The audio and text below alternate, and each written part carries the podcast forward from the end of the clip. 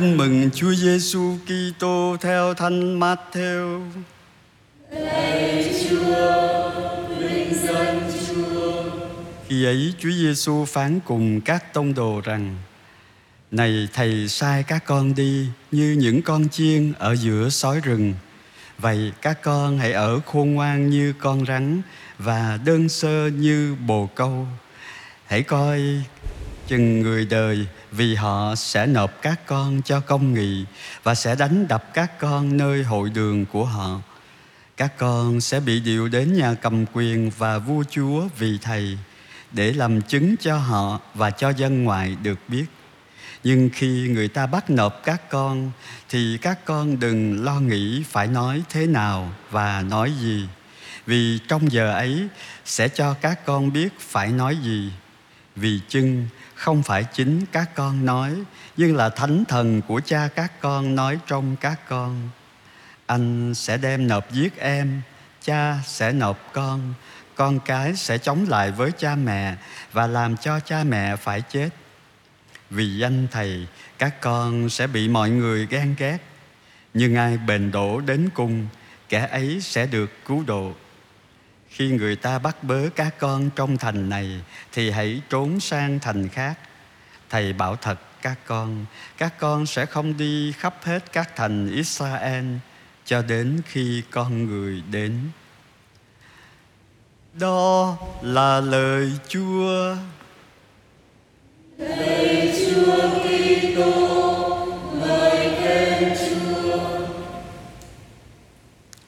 Làm sao có thể khôn ngoan như con rắn và đơn sơ như bồ câu? Ở giữa thế gian này, ở giữa chợ đời này, chúng ta như những con chiên ở giữa sói rừng. Nếu mình đơn sơ hiền lành quá thì người dễ bị người khác à, lợi dụng và ức hiếp. Nếu mình à, khôn ngoan mà khôn lõi người ta cũng không có thích mình đâu. Làm sao dung hợp à, khôn ngoan và đơn sơ trong đời sống Kitô hữu chúng ta? Có lẽ mỗi người có cái trải nghiệm à, riêng. Nhưng mà dựa trên lời Chúa hôm nay nhất là câu chuyện của gia đình Jacob Xe chúng ta sẽ thấy nơi Giuse hai yếu tố này hội tụ. Giuse đơn sơ, hiền lành, áp út ở trong gia đình. Và có gì nói nấy, thành ra đâm ra mấy ông anh không có ưa, rồi à, bán sang Ai Cập. Nhưng mà sự khôn ngoan của du xe để giải mộng cho nhà vua, để à, thu tích lương thực, cứu đói cho Ai Cập sự khôn ngoan của du xe không phải đến từ du xe mà đến từ sự soi sáng của Chúa. Du-xe là người nạn nhân của sự ganh tị, đố kỵ của các anh ở trong gia đình của mình nhưng mà du xe lại trở nên cái người cứu đói cho gia tộc, gia cóp của mình và cả dân ai cập nữa du xe giống như cái viên đá bị người ta thợ xây anh em loại bỏ lại trở nên viên đá góc tường. Du xe là tiên trưng hình ảnh của mô xê và của đấng cứu thế sau này. Du xe rất là khôn khéo. Trước mặt báo quan văn võ trong câu chuyện à, à, sáng thế ngày hôm qua chúng ta nghe đã làm chủ cảm xúc nhưng mà ra riêng rồi mới khóc khi mà biết nhận ra anh em của mình. Và cái khôn là làm sao mà điệu cha mình qua được. Cũng như đứa em út muốn gặp lại cái đó, thì ra điều kiện giữ lại một người ở trong tù để cho mấy người kia về rước cha.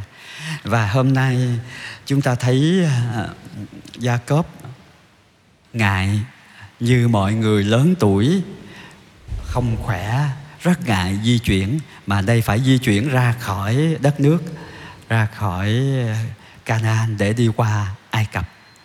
Đây là một cái điều rất khó làm, nhưng mà Gia Cốp cũng được Chúa soi sáng. Đừng có ngại đi sang Ai Cập. Ta sẽ làm cho ngươi nên một dân tộc vĩ đại.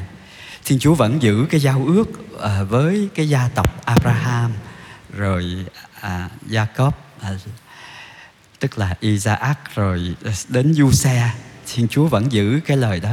Mặc dầu cái gia cảnh của à, cái gia đình này xào xáo ngay từ đầu giữa Sarah rồi với Aga rồi có cái chuyện lừa để mà cho cái người được à, chúc lành lại là Jacob à, không phải là cái Esau là anh của mình.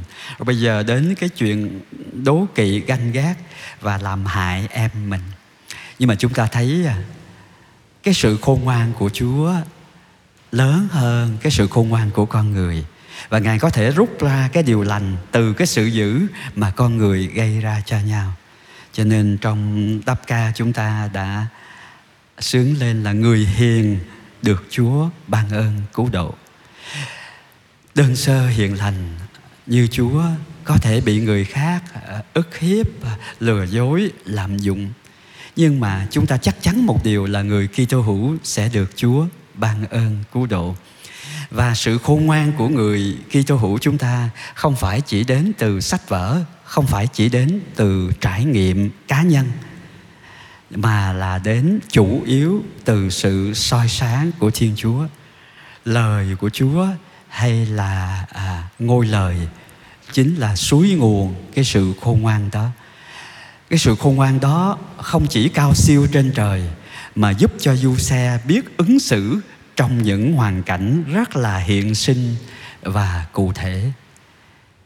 Đôi khi tôi cũng cảm thấy khó à, dung hợp cái sự đơn sơ hiền lành trong ứng xử với cái khôn kha à, khôn ngoan của người con cái Chúa. Và đôi khi mình cũng bị cám dỗ dựa trên cái khôn ngoan của thế gian để đối xử với nhau, hay là để đối, để xử lý một số cái hoàn cảnh khó xử. Nhưng mà lời Chúa ngày hôm nay nhắc cho tôi và anh chị em biết à, cái sự khôn ngoan viết hoa, cái sự khôn ngoan đến từ thiên chúa mới là sự khôn ngoan đích thực và cho dù chúng ta có thể bị uh, thiệt hại về phương diện xã hội nhưng mà chúng ta tin rằng thánh thần chúa sẽ dạy các con biết nói gì và nói như thế nào nữa. Thành ra cái nội dung cái điều mình chia sẻ với nhau hay mình ứng phó và còn cái cách mình nói nữa cái đó đến từ thánh thần của thiên chúa đã được ban cho chúng ta. Ngày chúng ta lãnh bí tích thánh tẩy và ngày chúng ta lãnh bí tích thêm sức. Thinh lặng trong giây lát chúng ta hãy xin chúa uh, kết hợp cái sự hiền lành mà Chúa mời gọi chúng ta học với Chúa Giêsu nếu chúng ta dìm mình trong trái tim của Chúa Giêsu và xin cho chúng ta biết dựa vào cũng như là vận dụng sự khôn ngoan đến từ Chúa, đến từ lời Chúa. Tất nhiên không loại trừ cái kiến thức, cái ờ, kinh nghiệm của chúng ta, nhưng mà nếu cái kiến thức và kinh nghiệm chúng ta được tích hợp với khôn ngoan đến từ Thiên Chúa, chúng ta sẽ biết ứng xử như thế nào cho phải đạo đẹp lòng Chúa mà giải quyết được những cái vấn đề trong đời sống, gia đình hay xã hội mà chúng ta đang gặp phải.